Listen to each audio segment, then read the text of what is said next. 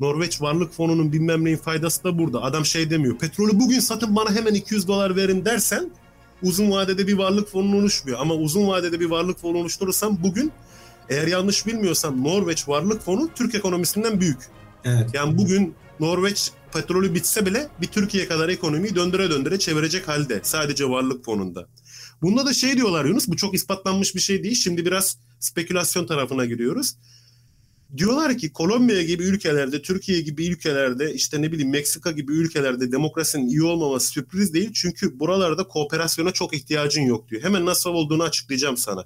Düşün diyor yani kooperasyon nasıl doğmuştur İskandinavya'da bilmem de veya Ruslarda da buna benzer başka erken sistemler olmuş. Ben şunu biliyorum. Kış geldiği zaman Yunus'un da götü donacak, benim de götüm donacak ve biz öleceğiz yani. Ve eğer ben Yunus'un bu yaz işte Ağustos ayında evini inşa etmesine yardım etmezsem, Yunus da bana işte Temmuz'da yardım etmezse biz öleceğiz. Çünkü o iş, o evi bir kişinin inşa etmesinin mümkünatı yok. Ve yemek kaynağı sıkıntılı balık, yani ben balığımı Yunus'la paylaşacağım, Yunus benimle tozunu paylaşacak. Paylaşmazsak ölürüz. Soğuk iklimin öyle bir etkisi var. Gerçekten de saçma sapan bir şey var. Yani soğuk yerlerdeki ülkeler sıcak yerlerdeki ülkelere göre ceteris paribus yani her şey eşit olduğunda genelde daha zengin daha iyi oluyorlar. Bunu da şöyle açıklıyor. Kolombiya'da diyor adamın veya Meksika'da hiçbir zaman işbirliği yapmasına ihtiyacı olmadı. Niye? Çünkü çıkıyordun diyor. Fare mi öldüreceksin? Fare. İşte gine pig mi öldüreceksin? Gine pig. At mı öldüreceksin? At. Yemek var. Av işte papaya mı yiyeceksin? Muz mu yiyeceksin? Dolayısıyla hayatta kalabiliyorsun. Shelter'a da çok ihtiyaç yok. Sıcak. Hani şeye gerekiyor. Dolayısıyla diyor başka birisine ihtiyacı olmadığı için bu adamın hep bencil düşünmeye çalışır insan diyor. Kooperasyonu azaldı ama soğuk ülkelerde zorunda olduğu için İskandinavya'da işte İzlanda'da bilmem ne de bu da onu doğurdu ve ister istemez uzun düşünmeye etkiledi diyor. Bu spekülasyon tarafı yani perspektif evet. olarak senin ne, neden bahsettiğimi anlaman için söylüyorum. Uzun oynamak, kısa oynamak bilmem ne nedir. Halbuki uzun vadeli düşündüğün zaman çoğu şey serin kanlılıkla ortaya çıkıyor. Ama şunu da sen bana sorabilirsin. Uzun vadeli oynamak için Türkiye'de ortalama ömür biraz uzadı son 20-30 yılda. Öncesinde de yani biz nispeten bir sağlık şeyini iyi becerebilmiş bir ülkeyiz. Şunu diyebilirsin mesela Kolombiya'da falan ortalama ömür İskandinav'a göre daha az. E, bir insan 55-60 yaşında ölecekse niçin uzun vadeyi düşünsün de diyebilirsin. Bu da işte çıkmazlarından bir tanesi oluyor. Hı. Yani her şey birbirine biraz bağımlı da oluyor o konuda. Anladım. Anladım. Ama güzel noktaymış. Bizim Mücahit'le konuştuğumuz şey vardı ya. Kuzeye gittik sıra niye demokrasi kültürü artıyor falan filan. Ya da niye refah artıyor tarafta da güneyde artmıyor o kadar. Güzel bir açıklama. Böyle tatmin oldum işin açığı. Yani mantıklı geldi. Ya bu buna zaman oryantasyonu diyorlar. Buna çok önem veriyorlar zaman oryantasyonunda. Ama dediğim gibi şimdi bizde şey de oluştu ya hani biraz akademik yani olduğumuz zaman her söylediğimizde de bir şey kanıtlı konuşmamız lazım. Süper kanıtlanmış bir şey değil. Hala tartışılan bir şey. Yani, sosyal bilimler çok zor zaten. Subjektif bir şeyden bahsediyorsun. Sen nasıl objektif olabilirsin orada yani? Sen girmiştin yanlış hatırlamıyorsam bir noktada Çin'deki baraj hikayesine. Evet. Devlet ortaya Ama Mesela o da çok önemli bir şey. Çünkü mesela evet. Avrupa'da Çin'deki o sarı nehir tarzı üretim çıkarabilen bir tarım ambarı gibi bir şey yok. Öyle olmayınca da ihtiyaç çok öyle büyük bir organizasyona. Gücün dağınık olması Yunanistan'da da var. Pers İmparatorluğu'nda demokrasi yok. Niye yok? Çünkü orada işte Mezopotamya var, bilmem ne var yani. Orada bir güç ortaya çıkıp onu şey yapar ama Yunanistan'da balık da tutuyorsun, ticaret de yapıyorsun. Herkes birbirine eşit ilişki kuruyor devletleri var Evet. Tabii. Şey diyeceğim, e, ben sana ek olarak bunlar çok güzel. Ha, lütfen, lütfen, lütfen.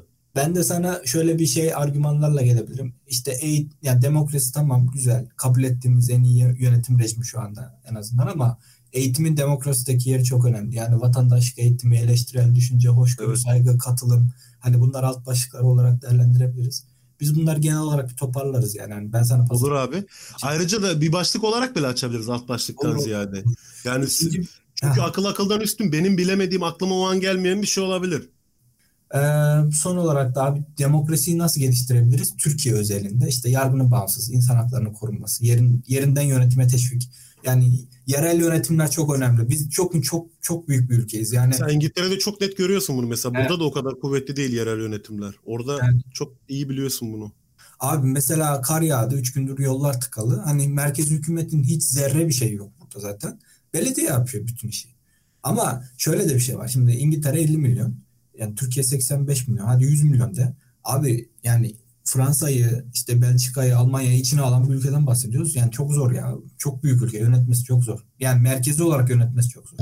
En azından benim düşüncem. Bence çok doğru düşünüyorsun. Burada şey yani tamamen sen e, mühendis olduğun için şeyi bile benden iyi biliyorsun ya. Yani bu hatta sen şimdi şirketlerle de irtibat halindesin yani sen verimi artırmaya çalışıyorsun ya esasında bu tamamen input output sorunu yani insanın bir insanın bu kadar çok input'a karar verip e, ya geçen bir açıklama görmüştüm Meral Akşener mi demişti Fatih Altaylı'da eğer dedi Cumhurbaşkanlığını alırsak haftada dedi 14 bin imza mı atmamız lazım dedi öyle bir şey ya 14 bin kararı chat OpenAI da alamaz yani bunun efektif olma gibi bir yani dünyanın en güzel makinesi kuantum bilgisayar olsa da bir mantığı yok bunun. Evet.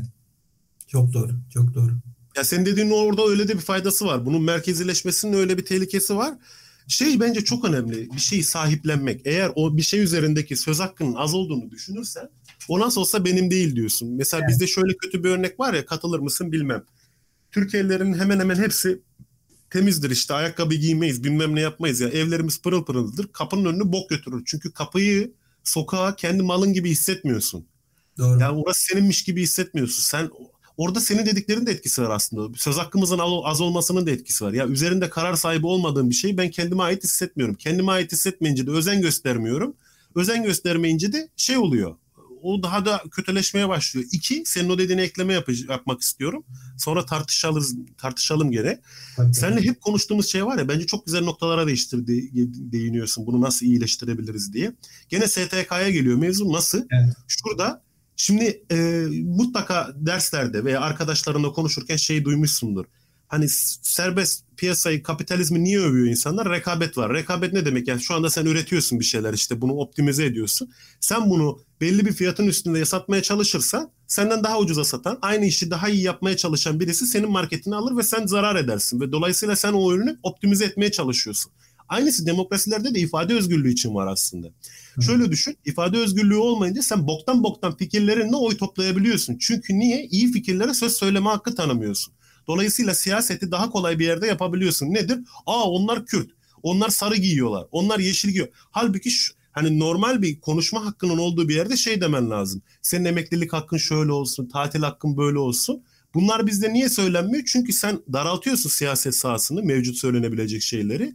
Aynı şey gibi, tekel gibi. Düşünsene şey dese İngiltere işte e, üretilen senin bu bahsettiğin verimlilik süreçlerinde her sürecin içerisinde 3 tane İngiliz olması lazım. Ve bu 3 tane İngiliz'in Londra'dan şuradan kağıt alması lazım. Düşün o kağıdı sen alamıyorsun. O zaman senin malın daha verimli olsa bile o adamla yarışamadığın için boktan bir kamerayı almak zorunda kalıyor insan. Yani tekelleşme ifade alanında da bu şekilde gerçekleşiyor aslında.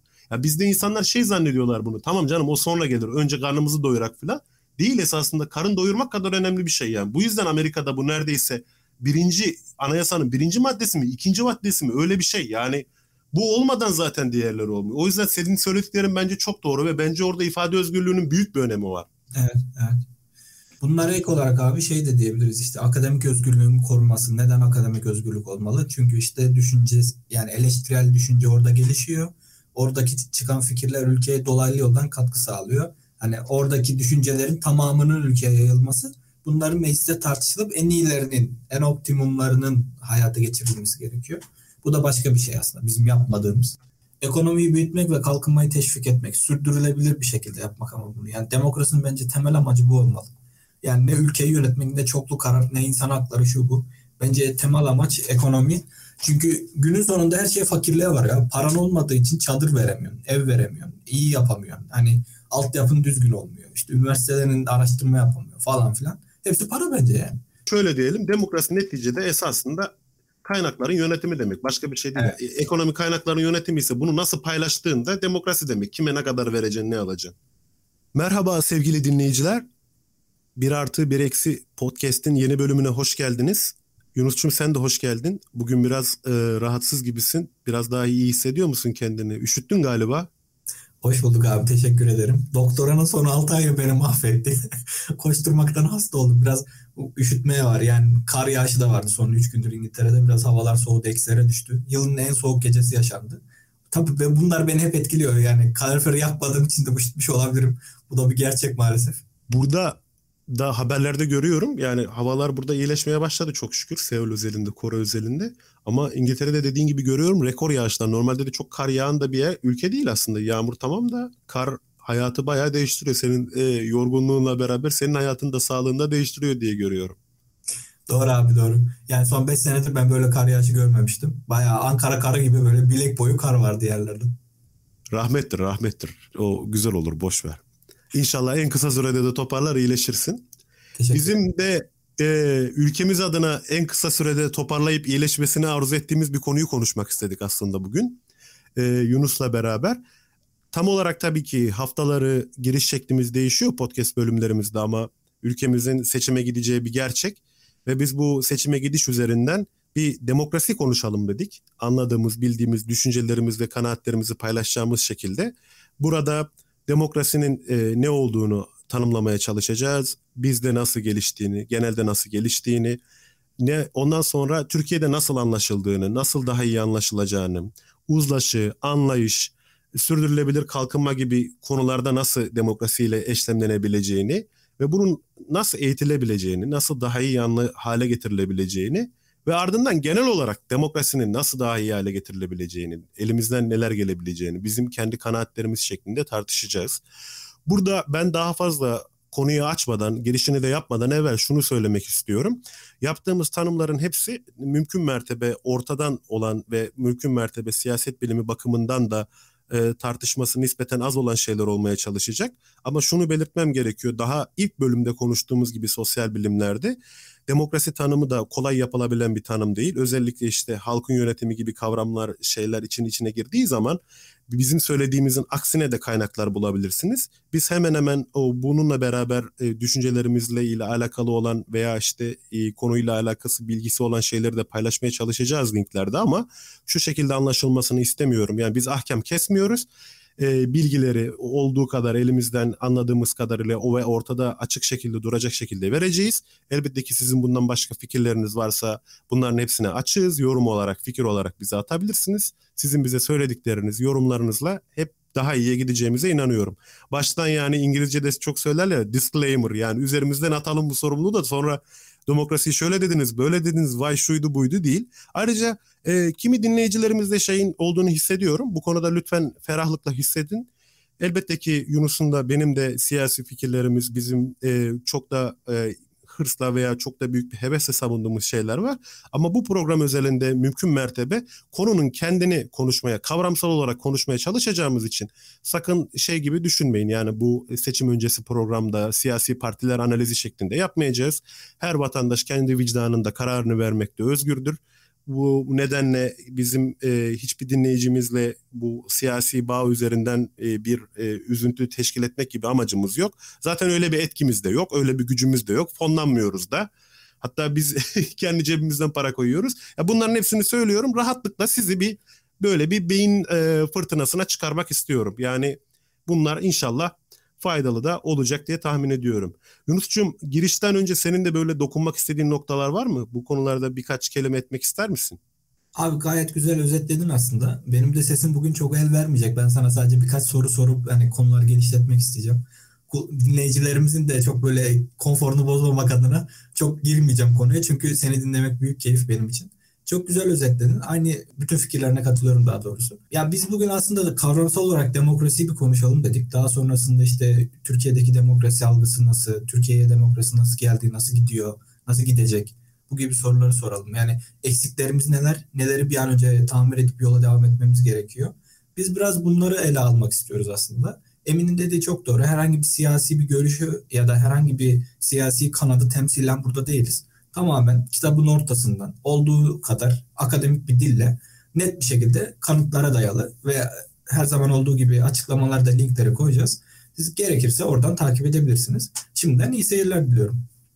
Tabii bizi çatır çatır da eleştirebilirsiniz bu arada. Demokrasi bunu gerektirir neticede. Tabii bekliyoruz. Şimdi Şimdi evvela şeyle başlayalım arzu edersen. Yani bu demokrasi, klasik hikaye hepimiz gördük, bildik işte tarih derslerinden ilkokulda, ortaokulda, lisede. Nereden antik Yunan'da ortaya çıktı, ne oldu, ne bitti. Yani klasik e, ben herhangi bir konuyu açıklarken kimileri sıkıcı bulsa da kelime anlamlarını incelemeyi çok seviyorum. Etimolojiye karşı özel bir ilgim var. E, demokrasi kelimesi nereden geliyor? Demos kratos yani halkın yönetmesi, halkın erkek güce sahip olması, halk yönetimi gibi bir anlamı var. Ama tabii bugün Yunanlılar bunun çok güzel e, propagandasını yapıyorlar. Antik Yunan'da demokrasi vardı, şuydu buydu. E tabii yani dünyanın geriye kalan kısımlarında e, karşılaştırıldığı zaman kayıtlı tarih içerisinde bunun da altını çizmek istiyorum. Çünkü yerleşiklik öncesi hayatta e, keşke Mücahit Emin'in bu programı da dinliyordur. En kısa sürede de tekrar katılmasını isterim. O da daha iyi bilir benden yani sosyologlar, antropolojiyle ilgilenenler daha iyi bilirler. Yerleşiklik öncesinde daha demokratik yöntemler var aslında bu avcı toplayıcı gruplarda. Yani erkin daha eşit bir şekilde dağılımı var. Ee, Yunanistan'da ilk kez ortaya çıktı diyoruz. Yerleşik hayat var bildiğiniz gibi. Niçin Yunanistan'da ortaya çıkıyor. Çünkü Yunanistan'da herhangi bir güç e, kendisini Çin'deki veya Mezopotamya'daki gibi veya Nil'deki gibi farkındaysanız bunların hepsinin nehirlerle çok ciddi alakası var. İşte Çin'deki Sarı Nehir Havzası, işte Mezopotamya'yı biliyorsunuz Fırat ve Dicle ve Mısır'daki Nil yani buralardaki büyük havzalar büyük e, tarım üretimleri gerçekleştiriyorlar ve büyük tarım üretimleri esasında sınıfsal bir oluşumun yani bürokrat dediğimiz sınıfının oluşumunun ve buna karşı bunun büyük planlamasının ve yönetilmesinin gerektirdiği için buralarda nispeten büyük daha hiyerarşik ve daha merkezi güçler ortaya çıkıyor. Ama Yunanistan özelinde baktığımız zaman görebileceğiniz gibi tabii ki orada da önemli nehirler var. Meriç'i var, başka bir, pek çok nehir var ama burada bu kadar büyük bir tarımsal üretim yok. Yani Yunanistan'ın birinci gelir kaynağı aslında tarım olmuyor. Daha çok ticaret oluyor. Ve bu, e, bu insanlarda da şöyle bir şey ortaya çıkıyor. Şimdi ticaret olduğu için büyük bir güç de ülkenin coğrafi yapısında da buna bir etkisi var esasında. Mesela Yunanistan'da büyük bir Atina Sparta gerilimi oluyor o bu burada bir gücün e, işte bu dağlık yapıların geçişlerine zor olmasının kendisini tek egemen olarak tanıtamamasının etkisi var. Ne yapıyorlar bu adamlar? İyi yani bir şeylerin de yönetilmesi lazım. Çünkü insanın olduğu yerde karar alınıyor. Karar almak için bir şey yapmak lazım. Kendi aralarında diyorlar ki işte şu kadar malı olandan sonra aramızda dönerek görevleri paylaşalım. İşte ne bileyim güm, aramızdan birisi işte gümrük memuru olsun falan filan olsun. Yargıçları şöyle seçelim bilmem ne yapalım. Burada da tabii kendi içerisinde çok uzun bir e, süreci var onun. Orada da tiranlar ortaya çıkıyor. Bu hemen hemen zaten bütün kavramlar antik Yunan'dan geliyor da. Perikles'in reformları var vesaire. Yani demokrasinin erken mekanizmaları nedir bunlar? Oy kullanmak, işte meclis, e, parlamento, e, parlamentonun karar alarak işte savaşa, vergiye, bilmem neye karar vermesi ve pek çok mekanizma antik Yunan'da ortaya çıkıyor. Ama burada bunun altına dipnot düşmek lazım. Bugün anladığımız demokrasiyle, bugün kurumlarını geliştirdiğimiz demokrasiyle tabii ki çok ciddi farklılıkları var. Köleler oy kullanamıyor, kadınlar oy kullanamıyor, e, normal insanlar oy kullanamıyor, borçlu insanlar oy kullanamıyor. Yani mal varlığına sahip olmak çok önemli ve mal varlıkları arasında yani bu ma- belirli mal üzerinde olan insanların güçlerini nispeten birleştirip birbirleriyle karar alması diyebiliriz antik Yunan özelinde. Tabii bu daha sonra İskender'in ortaya çıkışı, işte imparatorluklar, Roma İmparatorluğu, ardından Bizans İmparatorluğu, ardından bizim gelmemiz. Yani bu süreçler Yunanistan'dan sonra kopup işte parçalı yapılarla beraber Avrupa'da kimi hatıra ve mekanizmalarında kendisini koruyor. Yani belli yerlerde özel kalıyor. Bizim şu anda günümüzde en çok etki eden demokrasi sistemi ise e, burada biz e, doğrudan Fransız devrimine atıf yapmayı çok uygun bulmuyorum aslında e, İngiltere'de Yunus'un bulunması da çok iyi bir fırsat. İngiltere'de aslında daha önce kralı öldürüyorlar. Yani olayı eğer kral öldürülmesi olarak göreceksek e, iki, orada İngiltere'nin de tabii kendi tarihsel süreci var. Magna Carta, baron isyanları bilmem ne. Yani orada kişisel hakların yani merkeze karşı güçlü vatandaşın vatandaş dediğim tabii ilk başta gene toprak sahibiz. Yani bu hak hep aşağıya doğru penetre ediyor kendisini. Orada da bir süreci var ama işte İngiltere'de de ikinci Charles'ı öldürüyorlar. Parlamentonun yani kral bir bir kral vatan haini olabilir mi? Bir kral ya ülkenin adına karar veren kişi kimdir? Parlamento mudur, kral mıdır? Bu tartışmalar Avrupa'da özellikle kendisini 17. 16. yüzyılda tekrar göstermeye başlıyor. Burada tabii yeni doğan zenginliklerin gücün e, bence enteresan bu. Yani sadece şeyden gelmemesinin, e, topraktan gelmemesinin gene bir etkisi olmaya başlıyor. Avrupa'da yükselen ticaret sınıfıyla. Ve ardından e, Fransız devrimi geliyor. İşte bizim esasında demokrasi düşüncemizi çok etkileyen bir şey Fransız devrimi. Bizim cumhuriyet kadrolarımızın ve daha öncesinde e, Türkiye'de e, reform sürecini taşıyan kadroların ben bunu batılılaşma olarak adlandırmayı çok hoş bulmuyorum. Bence bu Türkiye'nin modernleşme ve Türk modernleşme tarihi olarak da geçer zaten akademide de genelde e, verilen alanlarda. Yani batılılaşma bunun sadece kelime oyunu kısmı. Modernleşme tarihi içerisinde de en çok etkileyen şey Fransız usulüdür bizde. Burada tabii şeyin çok büyük önemi var. Voltaire'in, Jean-Jacques Rousseau'nun ve bizde genelde İngiltere'deki anlayışa karşı Fransız anlayışa hakim. Burada da ayrımı nasıl yaparım dersem e, çoğu şeyi çok detayına inmeden anlatmaya çalışıyorum sevgili dostlar. Çünkü anlaştığım, anlattığım her nokta kendi içerisinde süreçlere ve detaylara hakim. Eğer bunlara gidersem hem programın süresi çok uzun olur hem e, akademik olarak ilgi duymayan insanların dikkati dağılabilir. Bizdeki Fransız evrimi yani Fransız e, kısmı hakim diyorum demokrasinin. Burada da şu genelde tartışılır siyaset biliminde. Fransız kültürü genelde demokrasi ve işte halkın yönetimi babında e, kamuoyuna büyük önem veren Jean-Jacques Rousseau'daki gibi ve devrimi önceleyen bir kültürdür. Yani Fransa'daki demokrasideki hemen hemen bütün adımlar devrimsel olarak ilerlemiştir.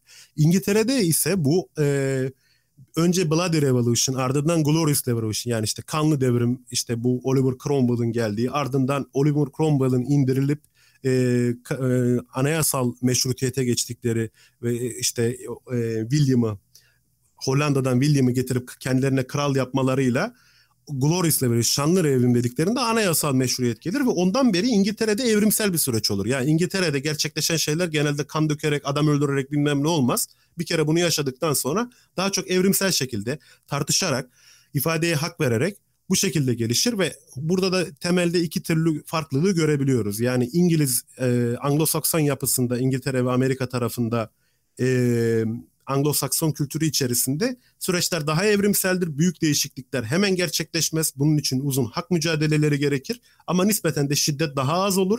Şiddetsiz güç transferi çok önemlidir. Ee, ama Fransız tarafında ve Fransa'yı takip eden ülkeler tarafında ki bu da çok etkilidir. Kıta Avrupası sistemi diyelim haydi buna.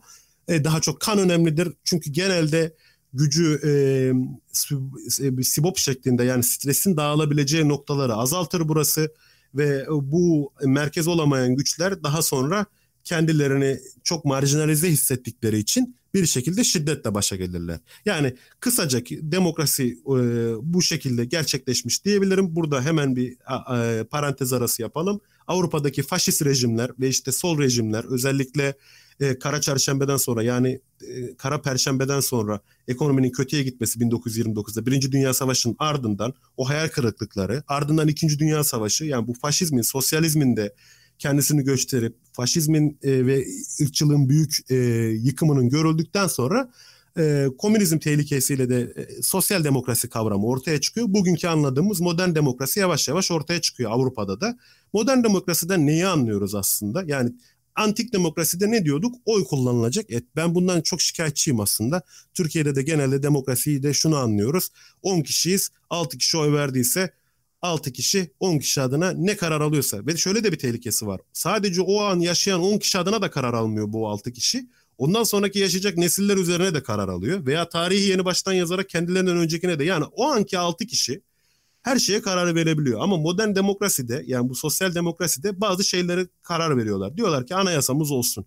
Dokunulmayan bazı haklarımız olsun. Yani bir çatımız olsun, bir, bir özümüz olsun ve hükümet dediğimiz şey, gelen hükümetler, gel karara verdiğimiz şeyler, halkın tepkisi baştan aşağı her şeyi radikal şekilde değiştiremezsin. Bu biraz modern demokrasidir diyebiliriz. Yani çoğulculuk. Yani altı kişinin çok olduğu herhangi bir anda o dört kişinin aleyhine istediği kararı verememesi ve gelecek adına ve öncesi adına bu kadar büyük tanımlamalarda, bu kadar büyük güçler içerisinde bulunamaması diyebiliriz. Yani modern demokrasi esasında halkın çoğunluğunun gücünün sistematize edilecek şekilde yumuşatılması ve bunun akil bir şekilde kullanılmasıdır diyebiliriz. Daha eski bir demokrasi anlayışıdır aslında oy çokluğuyla karar verilip bu iradenin yansıtılması. Yani Jean-Jacques Rousseau'cu ta işte o 18. yüzyıl bakış açısıdır. Şu anda günümüzde sahip olmamız gereken şey daha ziyade çoğulculuk bir şekilde yani dokunulmaz haklarımızın olduğu birbirimize saygı sevdi gözlüğümüz ve onun üzerinde yapılan bir siyaset olması lazım. Bence Türkiye'deki e, temel sıkıntılardan biri bu. Bizdeki demokrasiye de e, az sonra geçeceğim.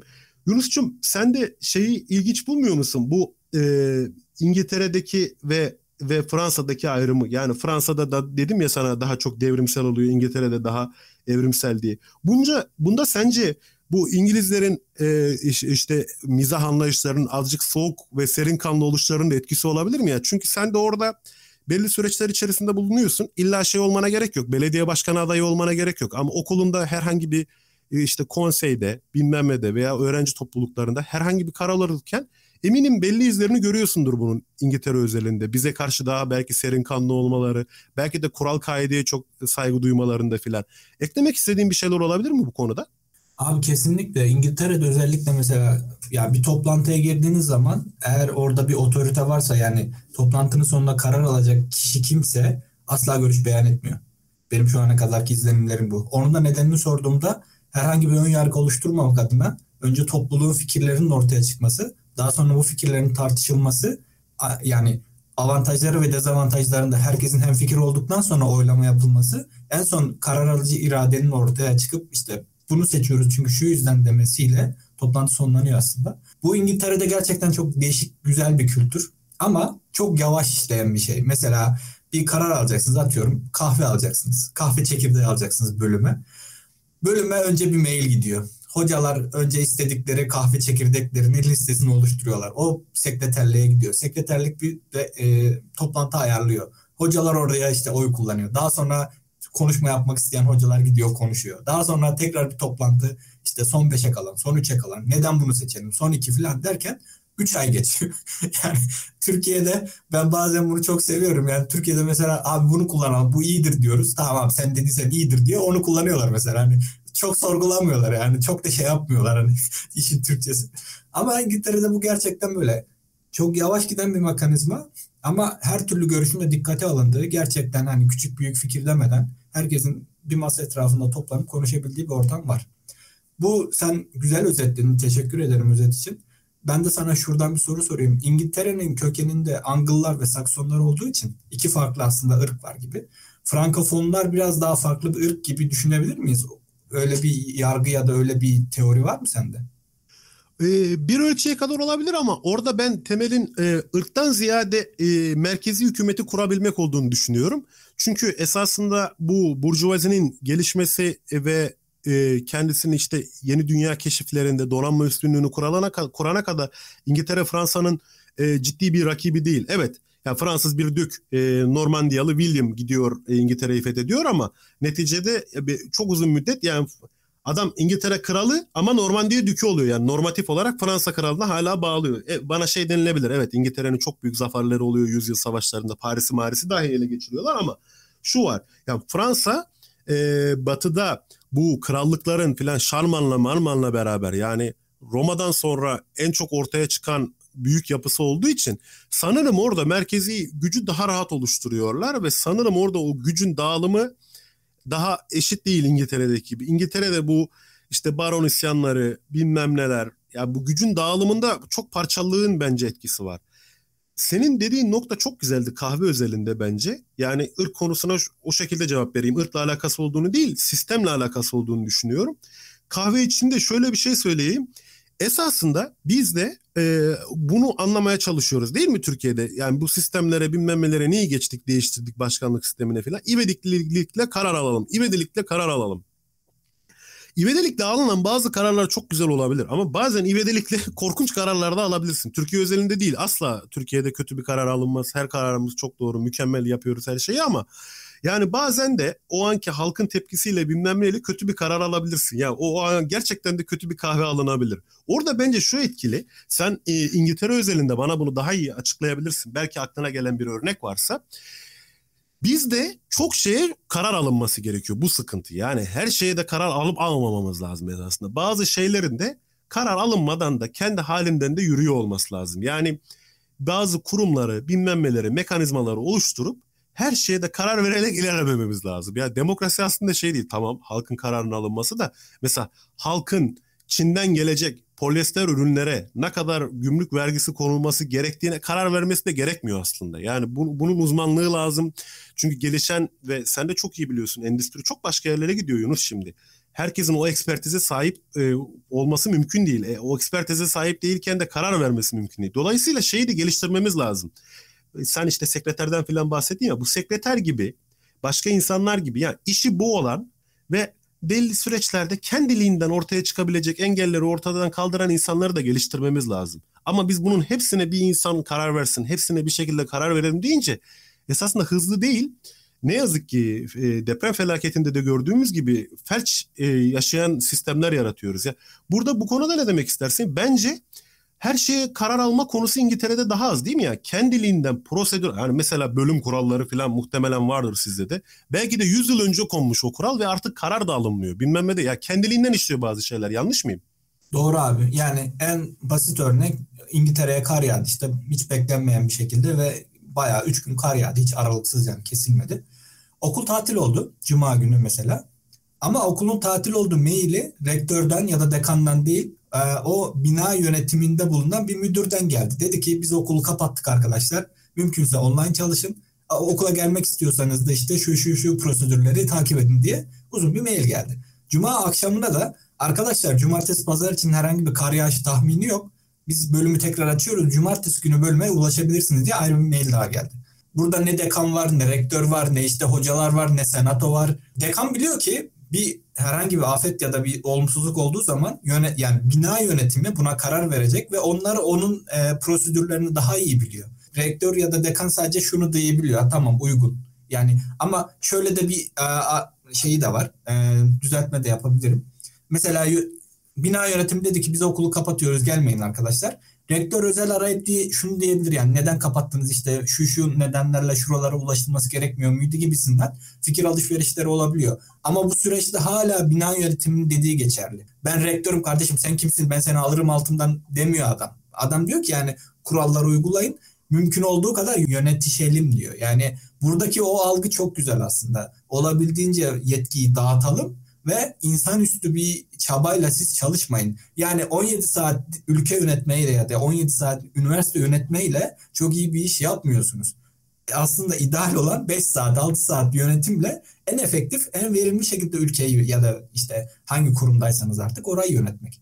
İşin sonu bu. Yani bu da verimliliğe çıkıyor aslında. Senin bu e, bina yönetimindeki bahsettiğin beyefendi çok önemli. Muhtemelen orada şeyi biliyorlar. O adamın işi çok iş tanımı çok da sıkıcıdır. Çok da sıkıcı bir özgeçmişten, çok da sıkıcı mevzuatları öğrene öğrene adım adım bilmem ne şeklinde gelmiştir ama bu insanlara da ihtiyacımız var.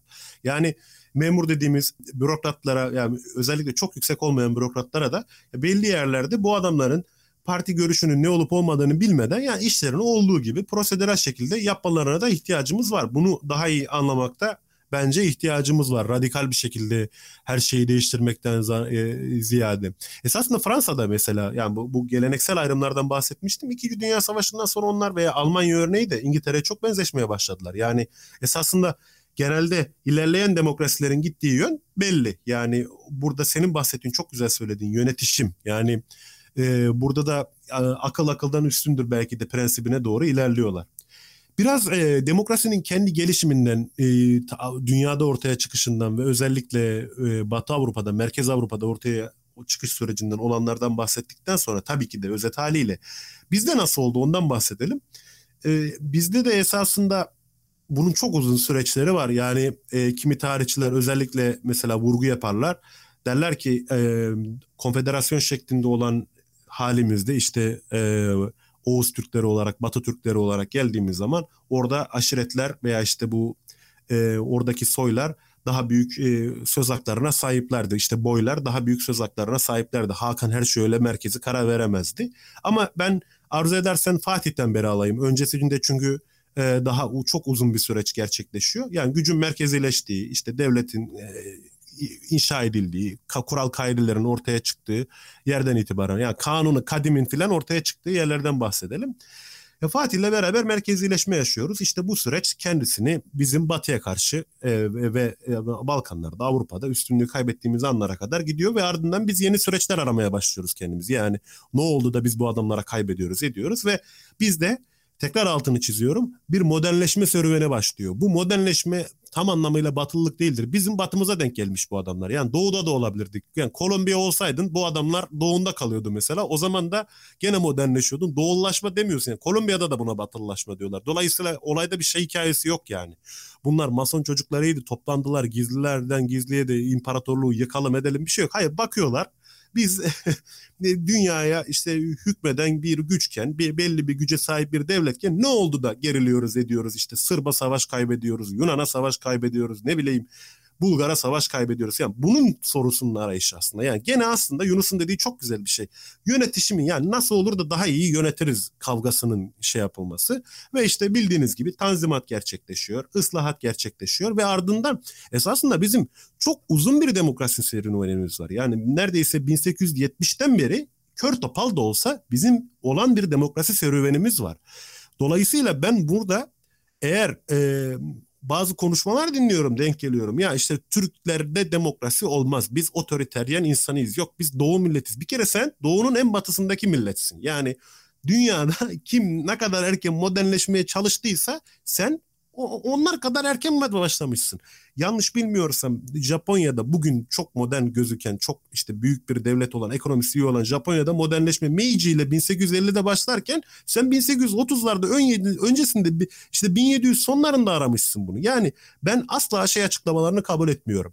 İşte Bizde yırtık don gibi olur. Bizde durmaz. Bize olmaz. Biz hak etmeyiz. İşte biz yapamayız. Öyle bir şey yok yani. Dünyanın en iyi yönetim şeklini biz de hak ediyoruz. Dünyanın en kadim topraklarında yaşıyoruz. Ayrıca yani e, bu demokrasi Türkiye'de de ortaya çıkmış. Yani Yunan kadar neticede Ege kıyıları yani bahsettiğimiz daha önceki kavram da var. Yunus'la da konuşmuştuk.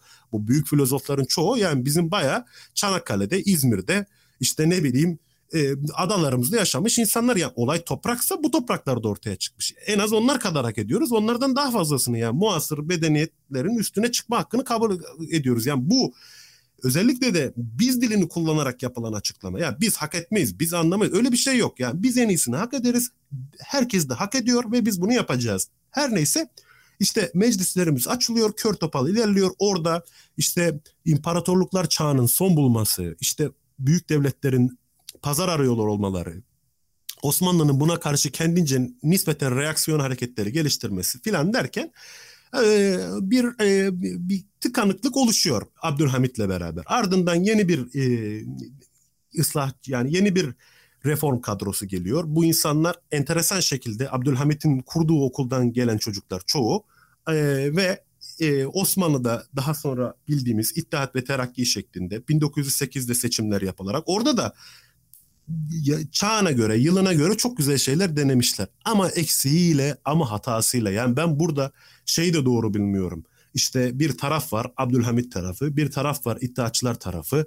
Bunlar birbirlerini yıkmaya, boğmaya öyle bir şey yok. Yani bu ülke hepimizin Abdülhamit de bu ülkenin geçmişinin bir parçası. Fatih de bu ülkenin geçmişinin bir parçası. Sevelim sevmeyelim Enver Paşa da bu ülkenin geçmişinin bir parçası. Yani bu adamlar zaten tarihte siyahlar ve beyazlar yok da ya bizdeki demokrasi süreci de özellikle modern cumhuriyetimizi şu anda bulunduğumuz sistemin nispeten 1908'den itibaren yani ikinci meşrutiyetin ilan ile beraber geldiğini söyleyebiliriz. Daha sonra bildiğiniz gibi e, Osmanlı yıkılıyor, Türkiye Cumhuriyeti kuruluyor ve biz e, 46'ya kadar gene e, nispeten bir adım ileri iki adım geri bir demokratik sistem bir şekilde yaşıyoruz ama 46'dan beri öyle veya böyle çok partili seçimlere gidiyoruz ve 50'den beri de Türkiye'de bu çok kıymet verdiğim bir şey gücü e, nispeten e, mümkün olduğu kadarıyla şiddetsiz bir şekilde geçirmeyi başarıyoruz. Ama eksiğimiz ama fazlamız, olanca kavgamız, yolumuzu bulmaya çalışmamız var.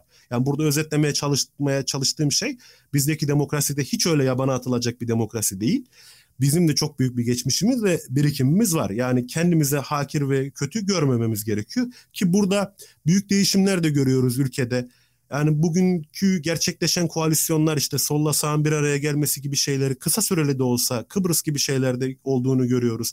Veyahut ülkenin aldığı büyük kararlarda işte NATO'ya girmesi olur. Başka türlü kararlarda yani Avrupa Birliği'ne başvurusunda olur bilmem nelerde bütün siyasi spektrumun halk olarak bir araya geldiğini görüyoruz. Yani darbeler tabii ki hoşnut olunacak, e, beğenilecek bir şey değil ama bunları aradan çıkardığımız zaman, bunlarla bunlar da dahil edildiği zaman Türk demokrasisinin ciddi bir tarihi olduğunu, bunun için insanların çok büyük emeklerinin olduğunu ve bizim de dediğim gibi muasır medeniyetlerin de fevkinde daha güzel şeyleri hak ettiğimizi anlatmam gerekiyor. Ee, kısaca özetini de bu şekilde verebilirim. Son 20 yılına 30 yılına dair çok fazla yorumda bulunmak istemiyorum. Çünkü e, bu tarih e, siyasetin geçmişi oluyor haliyle ve e, yakınlaştıkça da daha çok siyasileşmeye başlıyor her mevzumuz. Burada e, şeyin su götürmez bir gerçek olduğu belli. Yani bunu ben söylemiyorum. Bunu uluslararası bütün endeksler herhangi bir kıstasta hangi ölçekte bakacaksanız son 5-10 yılımızda e, ciddi e, demokratik sıkıntılar yaşadığımız herkesin malumu. Bunlara da bu ülkenin aşabilecek gücü var aç, pek çok krizi aştığı gibi bunlara da aşacak. Her tarafıyla aşacak. Yani iyiler ve kötüler olarak görmekte bir miktar problem var bunu. Bu ülke hani hepimizin olduğu için çözeceğiz de bunları. Yunus'cum Türkiye'deki gelişim sürecine dair e, yorumda bulunmak istediğin bir şey var mı? Aklına gelen orada önemli gördüğün belki dönüş noktaları olur, önemli bulduğun belki nüans, anekdot veya herhangi bir şey eklemek ister misin? Dediğine katılıyorum ama ben şurada hala soru işaretlerim var. Yani tamam demokrasimiz çok güzel ama halkımızın eğitim seviyesi ne kadar iyiydi? Biz bu demokrasiyi ne kadar anlatabildik ya da halkımızın isteklerini ülke yönetimine ne kadar yansıtabildik? Hala bence soru işareti. Bu dediklerine katılıyorum. Eğitimine hemen şimdi yeni bir konu olarak değinelim. Ben e, yanlış anlaşılmak istemem. İyi bir demokrasimiz var demiyorum ben. Ama ciddi bir demokrasi sürecimiz var diyorum. Sürecin e, olumlu olması, olumsuz olması elbette ki içerisinde değerlendirilecek şeyler var. Benim de içerisinde anlaşmadığım çok fazla siyasi aktör, çok fazla alınan karar var. Fakat ben e, bazı insanlara çok fazla milliyetçi mi geliyor bu söylediğim veya vatancı mı geliyor bilmiyorum. Nasıl hissediyorlarsa hissedebilirler. Ben tamamen okuduklarım, bildiklerim ve karşılaştırma yaparak söylüyorum bunu. İşte Kolombiya'sıyla, Kore'siyle, İngiltere'siyle, dünyadaki diğer ülkelerle bizim ciddi bir sürecimiz var. Yani onu demeye çalışıyorum. İçinde kötü kararlar, kötü nispeten başarısız aktörler olmuş olabilir. Ama bu toptancı senin öyle şey yapmadığını farkındayım ama yapan insanlara da çok denk geliyorum buralar. Bizde zaten olmaz demokrasi. Biz zaten demo öyle, öyle bir şey yok. Ve bu halkın çok enteresan refleksleri var. Sevilse de sevilmese de mesela e, 80'de darbe yapıyorsun. Ardından e, 60'ta da aynı şey oluyor aslında. 60'ta da 60'tan başlayayım. 60'ta darbe yapıyorsun. İşte kapatıyorsun Demokrat Parti'yi. Adalet Partisi ortaya çıkıyor. Yani bu parti iyi veya kötü e, Demokrat Parti'nin mirasını sahip olan bir parti. Ve halkın yüzde kırktan fazlası gidiyor gene buna oy veriyor. Yani hani bu aşağılanacak bir şey değil aslında. Bu halkın demokrasi ısrarında da büyük bir gösterge. Veya 80'de darbe yapıyorsun. İşte e, oradaki yönetim e, göstermeden açık veya kapalı, nispeten kapalı bir şekilde belli bir partiye oy verisini söylüyor. Ama halk gidiyor yine yani o partiye oy vermiyor. Ya bunlar çok önemli şeyler aslında. Türk halkının esasında e, biraz da saygı gösterilmesi de gerekiyor demokratik değerlerine. Şurada e, eğitime girmeden evvel Yunus'cum şunu söylemek istiyorum. Şahsen gördüğüm bir tehlike. İnsanlarda da bunun olduğunu seziyorum. Ya işte sokak röportajı izleniyor veya herhangi bir video sosyal medyada bir şeyde. Arkadaşlar yani dünyanın her yerinde e, saçma sapan şekilde konuşacak insan var. Yani bir insanı görüp ondan sonra bütün Z partisini destekleyenler bunu destekliyorlar. Bunların hepsi danga böyle bir şey olmaması lazım ya. bu, bu şekilde düşünemeyiz yani. Salak adamlar tarihin her çağında, her yerde, her koşulda yaşadılar. Ya biz bu salak adamlara bakarak kitlelere bu şekilde düşünemeyiz. Bu haftalık burada noktalıyoruz arkadaşlar. Haftaya demokrasi ve eğitim konumuzda devam edeceğiz. Şimdilik kendinize iyi bakın. İyi haftalar diliyorum.